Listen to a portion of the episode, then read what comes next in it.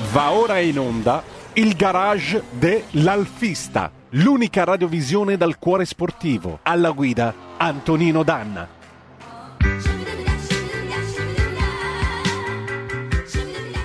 Amiche e amici miei, ma non dell'avventura, buongiorno. Siete sulle magiche, magiche, magiche onde di RPL. Questo è il garage dell'Alfista. Io sono Antonino Danna e oggi la nostra è una puntata celebrativa perché oggi ricordiamo i primi 36 anni di una vettura che nel bene e nel male è simbolo dell'Alfa Romeo e per tanti giovani alfisti rappresenta l'ingresso oggi nel mondo dell'Alfa Romeo.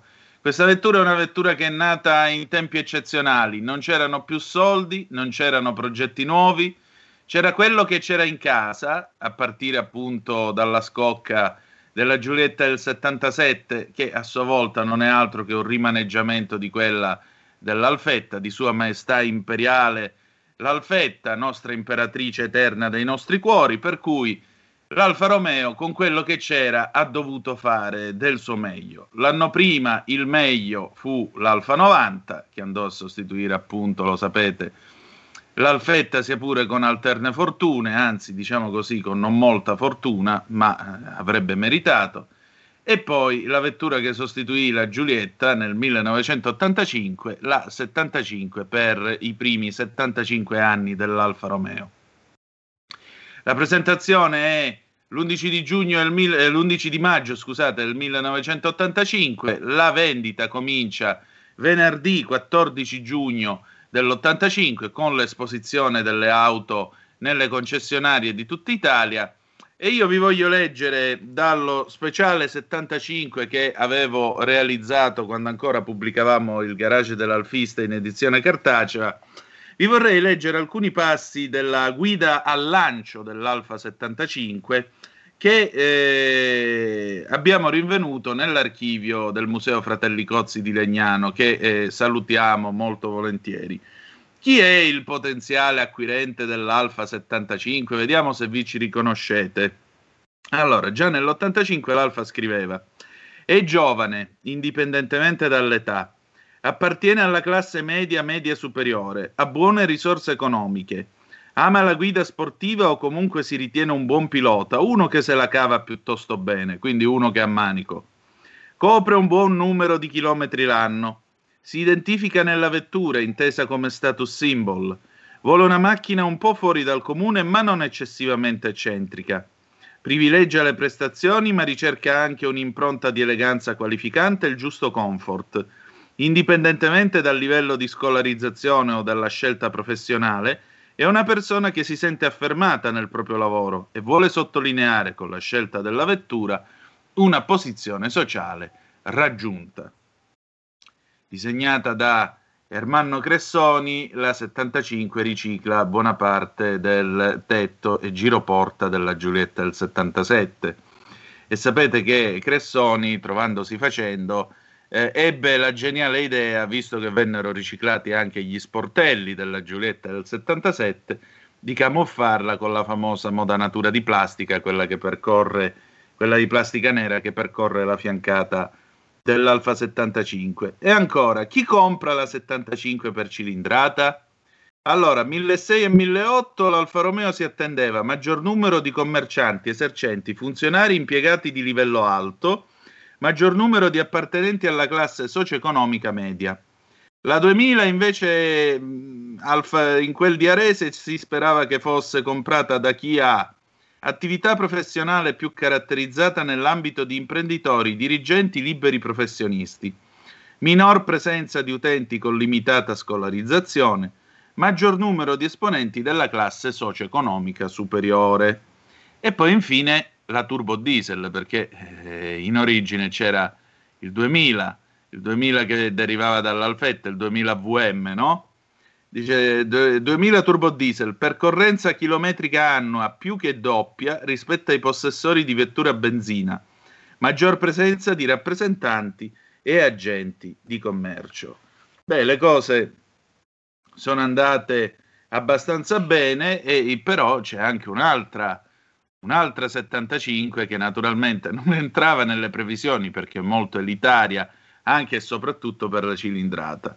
La quadrifoglio verde 2005, che monta eh, nella prima serie, ovviamente stiamo parlando del 1985, monta il motore derivato dall'Alfa 6, il famoso motore bus, il motore V6 dell'Alfa Romeo, che è semplicemente un capolavoro della meccanica moderna. E c'è poco da fare, un motore che ha, lo sapete, il violino di Arese, che ha questa sua sinfonia bellissima in accelerazione così come in corso, un motore che è in grado di girare basso senza strappi, camminando sul velluto nella più bella supplesse, ma anche di sfoderare una cattiveria, una potenza all'improvviso che eh, lo rende in sé e per sé leggendario. E chi prova un motore del genere non se lo scorda mai più, voi tutti lo sapete. E allora io vi voglio presentare un video che ho girato nel 2019 all'Alfa Garage dei fratelli Cozzi di Legnano, li voglio salutare ancora una volta. E abbiamo con noi Stefano Boetti, questo è l'ospite di oggi, di questo video, alias Stizzo, è un noto tatuatore in quel di Milano, lui è un appassionato di Alfa Romeo, oltre ad avere la 75 V6 ha anche una bellissima Alfa 6 prima serie. E mm, niente, in questo video lui ci mostra quest'auto che probabilmente è la seconda vettura uscita dalla catena di montaggio dell'Alfa Romeo. Questa macchina, tra l'altro, ha avuto una vita un po' particolare perché fu esposta negli Stati Uniti d'America, poi rientrò in Italia. Non si sa se sia effettivamente la 75 che compare nel video promozionale girato con Patrese Civer a eh, Balocco nella primavera del 1985. Se lo cercate su YouTube lo trovate sicuramente, però questa macchina rappresenta qualcosa di importante. Allora, io saluto Roberto Colombo, il nostro nocchiero. Roberto, se tu sei pronto, noi abbiamo questo video e alla fine del video ci saluteremo dando la linea a Giorgia Pacione di Bello per Tax Girl. Se tutto è pronto lo possiamo mandare. Signore e signori, buongiorno. Siamo collegati dal cortile dell'Alfa Garage Fratelli Cozzi di Legnano e questa che vedete è una vettura molto, molto, molto particolare. Questa è la seconda 75 prodotta dall'Alfa Romeo. Non sto scherzando, è la numero 2, perché tra poco ce lo spiegherà il suo proprietario. Attraverso il numero di telaio siamo riusciti a risalire alla sua storia. Questa è una 2005 6 cilindri a V iniezione produzione marzo 85, sapete che la presentazione è del mese di giugno 1985, eccola qua, e quest'opera d'arte molto probabilmente, o comunque probabilmente, è la 75 che si vede nel filmato girato a Balocco in cui Eddie Civer e Riccardo Patrese provano la macchina può darsi che lo sia. Ma adesso facciamo entrare in campo gli eroi di questa giornata. Prego, si accomodino. Allora. Vieni qua, Roby. Le, le, l'eroe. Allora. L'eroe il compagno. L'uomo l'eroe. a sinistra, che conoscete tutti, è Roberto Cozzi, nostro amico e partner di Alfa Garage. L'uomo a destra chi è? Sono Stefano Boetti, in arte stizzo, tatuatore di Milano. Ecco, e collezionista Alfa Romeo. Esattamente. Da prima che tatuassi, quindi la cosa me la porto avanti da anni. Ecco. Ma, eh, Mister Stizzo, lei che è stato tra l'altro protagonista recentemente di un video dell'Alfa Garage con l'Alfetta GTV. Svariati video direi. Svariati. Sì, direi svariati, ma io cito quello con l'Alfetta GTV perché Alfetta dopo... GTV, GT 3002, eh, GTV 2000 GTS 164 e 164 quadrifoglio verdi. Spettacolo. Uh, Mister Stizzo, ci spiega la storia di questa magnifica vettura? Innanzitutto, grazie Robby perché la 164 mi ha fatto compagnia a Firenze, è stata una compagna fedelissima. Seconda cosa, parliamo della macchina in questione, sì. che è la mia. Eh, allora, diciamo, la macchina era il mio sogno da quando ero ragazzino. Sì. ho cominciato a comprare dell'Alfa Romeo per uso quotidiano, come vent'anni fa la 75 era usabilissima tutti i giorni. Come no? L'unico problema per i ragazzi giovani erano era la benzina e i soldi da metterci in benzina e l'assicurazione da pagare piena. Piano piano che passavano gli anni, insomma la 75-25 è stata sempre eh, la mia passione, l'auto che preferivo sia esteticamente che come motore. Eh, nel 2000 avevo visto questa macchina qua, ecco. 2001 forse, ed era eh, a Milano eh, un, in una carrozzeria vicino a San Siro.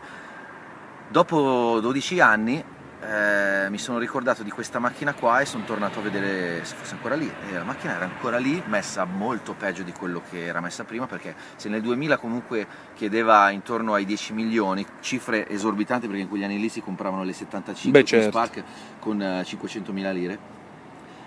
Adesso voleva 6-7 mila euro e la macchina era messa veramente bene. Diciamo che in quegli anni lì io sono riuscito ad arrivare a un livello culturale di maturità alfistica tali da affrontare questo restauro qua che è stata una sfida perché comunque è, stata, è stato difficile ma la macchina la conoscevo molto bene.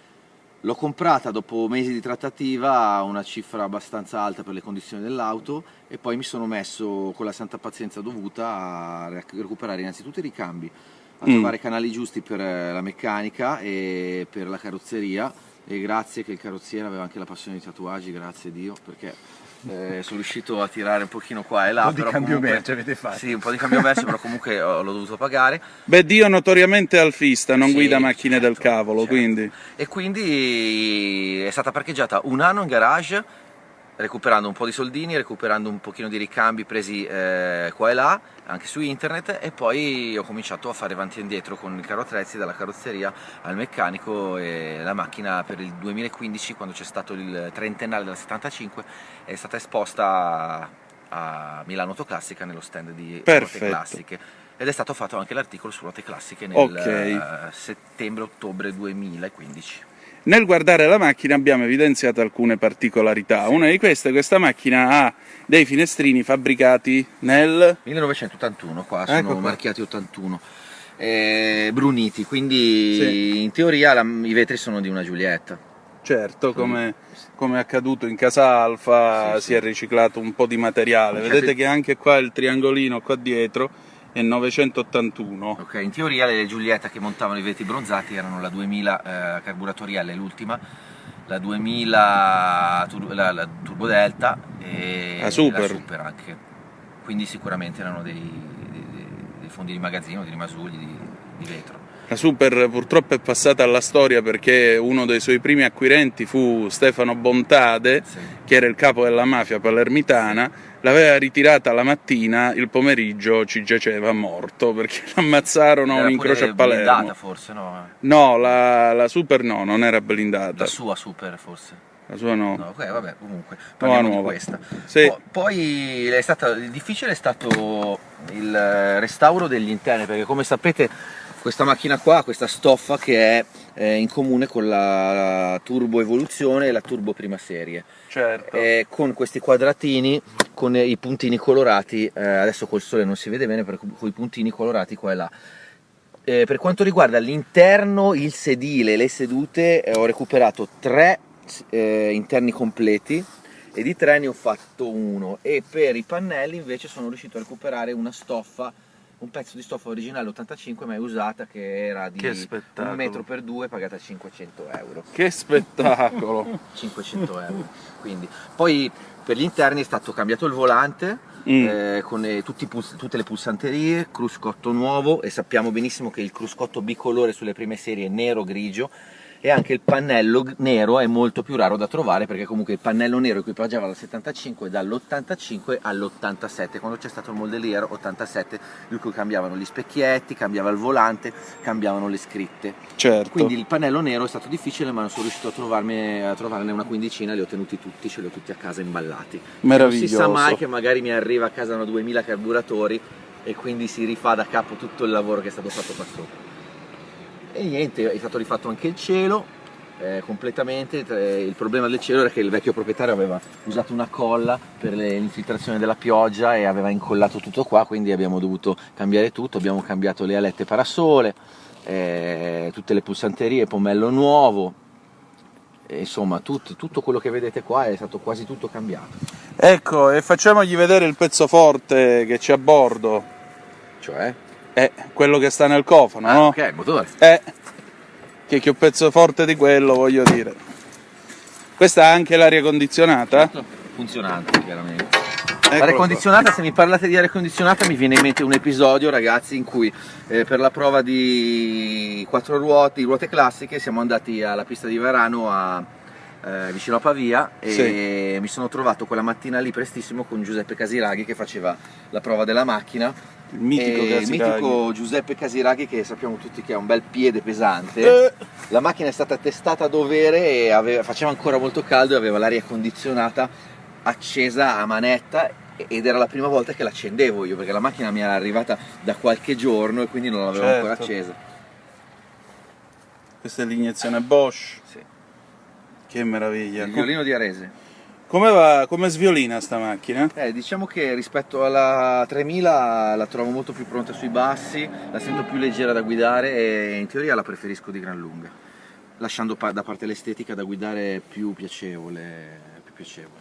Mamma mia, che senso ha una macchina così nel mondo del 2020? Ma guarda, eh, economicamente parlando non ne ho idea e non mi interessa perché comunque la macchina è stata restaurata con una spesa molto cospicua e, e, deve rimanere per sempre con me questa macchina perché è quella che sognavo da bambino, quindi assolutamente non mi interessa quanto possa valere, non saprei neanche dargli un valore e ho rifiutato delle cifre importanti e le rifiuterò, le rifiuterò per sempre, penso, spero. Eh, se per me personalmente rappresenta il, il massimo livello di maturità alfistica perché comunque è una macchina che ho voluto e ho, ho trovato in condizioni pessime e ho restaurato con, tutto, con, tutta la pazienza e i risparmi miei. Ecco, possiamo spiegare perché questa è la seconda 75 prodotta? Allora, eh, la 75 è stata presentata a primavera inoltrata nell'85 le vendite sono, sono, cominciate nel settembre, primi di settembre, questa qua è del 24 marzo 85. Quando sono andato a vederla e l'ho presa, non ho controllato il numero di telaio. Eh, sapevo che le 75-25 erano rare, ma non ho controllato. Quando l'ho portato a casa, sono arrivati dei miei amici e hanno guardato la numerazione che inizia con la prima inizia 1011 eh, e questa qua è 1012. Quindi Infatti è la seconda. Poi da lì ho chiesto in Alfa Romeo. Eccolo eh, qua, 1, 0, mi 12. Detto, mi ha detto tutto eh, il giorno di produzione e parlando col vecchio proprietario mi ha spiegato che eh, lui, essendo carrozziere ufficiale Alfa Romeo, aveva in uso le alfette quadrifoglio, usava le alfette quadrifoglio e gli è stata rubata. Dopo che gli è stata rubata gli hanno data un'altra, gli hanno rubato anche quella e poi nell'86 gli hanno dato questa macchina qua, gli hanno proposto questa macchina. Sì, perché il primo proprietario è Alfa Romeo. Il primo proprietario è Alfa Romeo, però la macchina, dopo che è stata provata e testata, eh, penso per le, le testate giornalistiche, è andata in America. Quindi quei manifesti che vediamo della 75 Milano, quelle brochure che ci sono, eh, ne ho anch'io incorniciate in negozio, c'è una fotografia di una 75 Milano, ma non è una Milano, non ha i paraurti assorbimento, è una 75 25 e probabilmente è questa macchina qua perché è stata in America qualche mese e poi è tornata in Italia all'Alfa Romeo e con le targhe nere, aveva le targhe nere, no? Con, sì. con la X. Eh, e praticamente il proprietario a cui era stata rubata questa fetta quadrifoglio gli ha detto sì va bene io voglio questa qua però le targhe non mi piacciono voglio quelle moderne quelle bianche e quindi è stata ritargata. ritargata. Io per coerenza storica gli ho rifatto le targhe eh, dell'87 nere, però nel baule abbiamo sue, la sua numerazione, la sua targa del, dell'85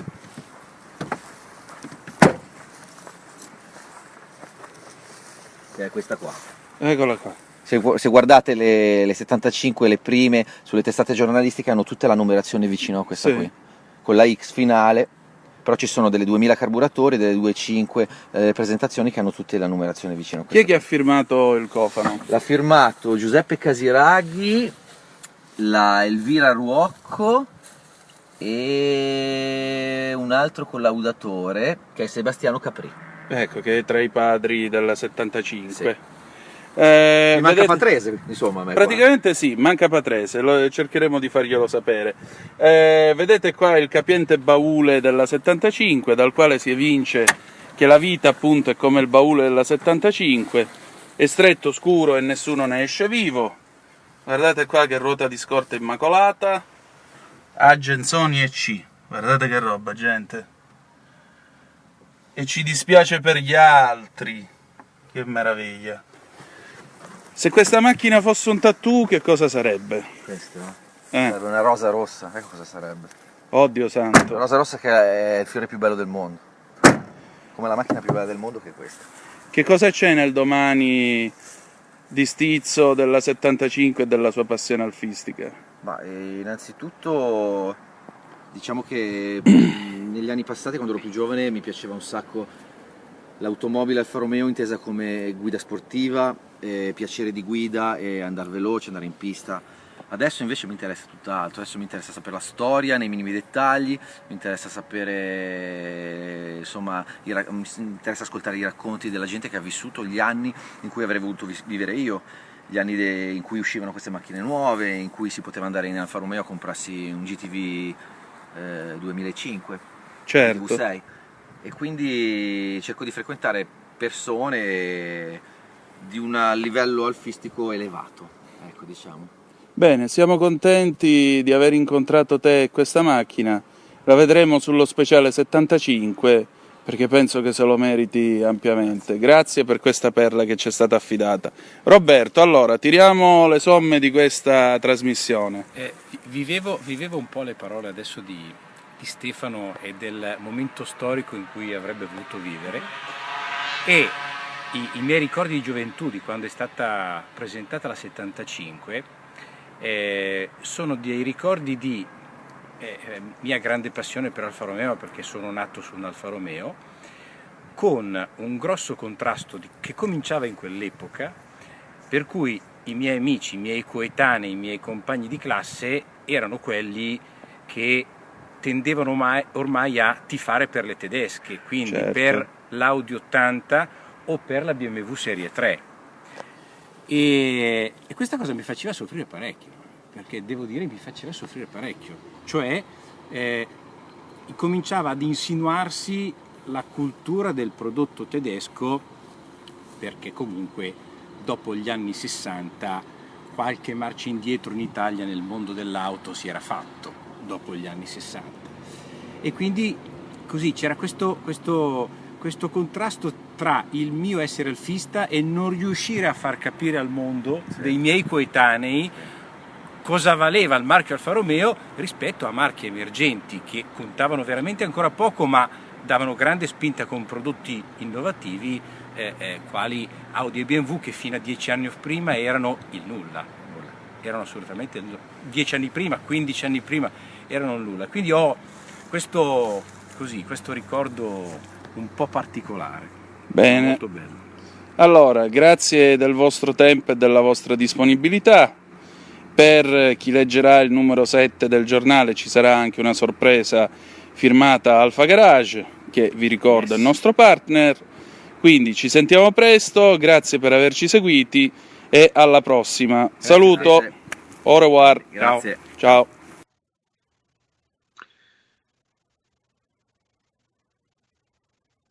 Ecco, questo video è del 2019, ecco perché ci vedete senza le mascherine, ci vedete in crinoline come brutte ballerine, direbbe qualcuno, eh, ed ecco perché eravamo ancora liberi di vivere tranquilli quando ancora il Covid non era venuto a romperci i cabasisi. Io spero che questo video vi sia piaciuto, lo potete rivedere su radiorpl.it, su eh, nostra pagina Facebook o il nostro canale YouTube. Io ringrazio ancora Stizzo e Roberto Cozzi per questa giornata e per averci mostrato questa stupenda 75. Ci ritroviamo sabato prossimo. Vi lascio ora nelle mani dell'inderogabile Giorgia Pacione di Bello e che dire di più, the best is yet to come, il meglio deve ancora venire. Vi ha parlato Antonino Danna, buongiorno. Avete ascoltato il garage dell'alfista.